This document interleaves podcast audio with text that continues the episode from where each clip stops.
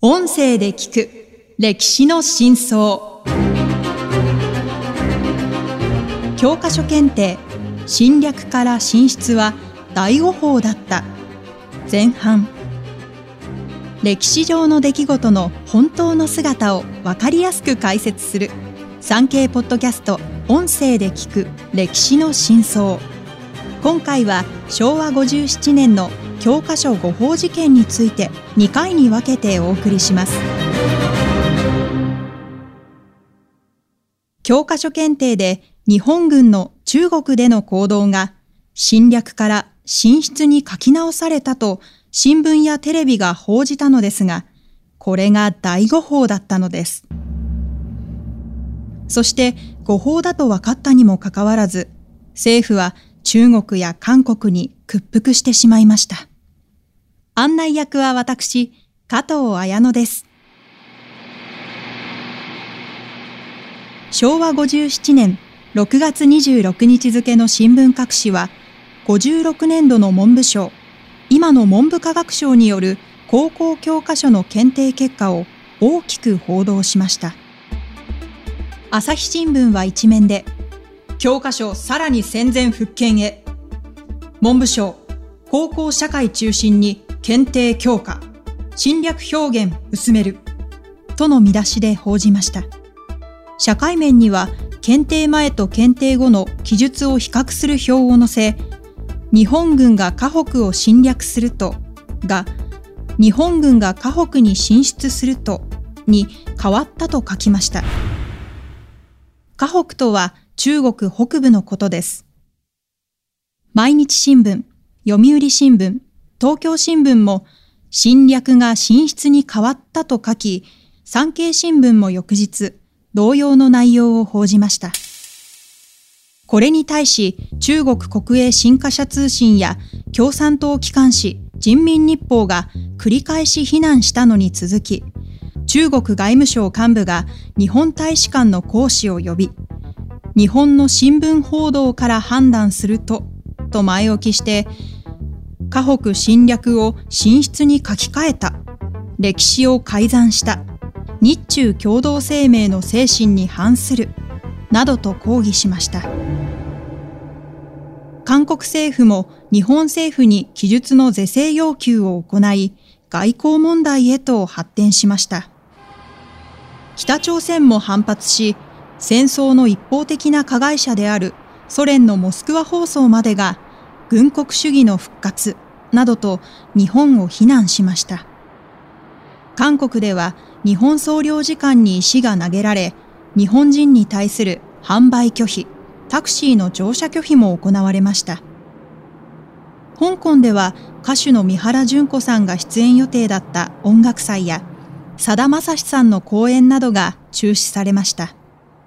しかし実際には、56年度の教科書検定で中国への侵略を進出に書き換えさせたケースはなく、大誤報でした。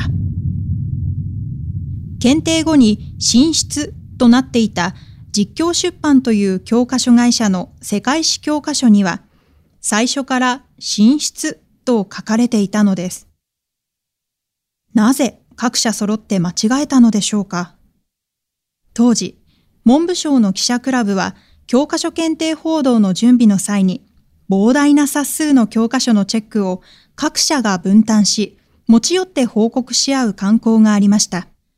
実況出版の世界史を担当した日本テレビの記者が、日本軍が河北を侵略するとという記述が検定で、日本軍が河北に進出するとに変わったと間違って報告したのです。各社は自社の責任で確認せずに、鵜呑みにして報じました。文部省は誤報と知っていました。文部省の幹部は国会で、侵略を進出にしたケースは、56年度検定の教科書の中では見当たらない、などと繰り返し答弁しました。マスコミ各社も誤報に気づき始めましたが、目立たない軌道修正で済ませ、訂正やお詫びは行いませんでした。誤報に基づいた抗議であるにもかかわらず、総理官邸と外務省は中国と韓国に屈服しました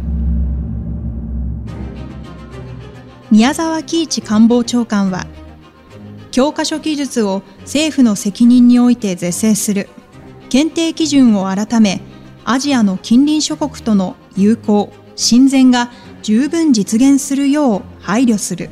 との宮沢談話を発表しました。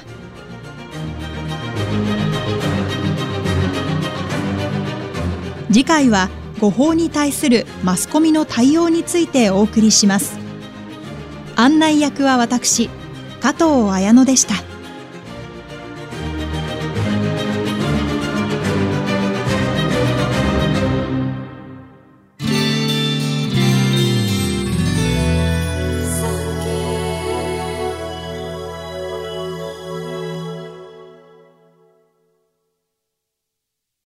音声で聞く歴史の真相。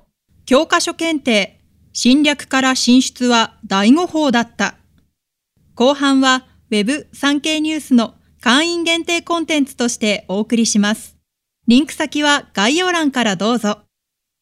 産経新聞社がお届けする歴史の真相。最後までお聞きいただきありがとうございます。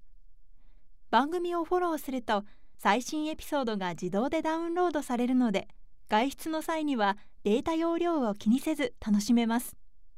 番組右上のフォローボタンからぜひフォローをお願いします。また Apple Podcast では高評価とレビューをお待ちしております。ぜひ皆様のご感想をお聞かせください。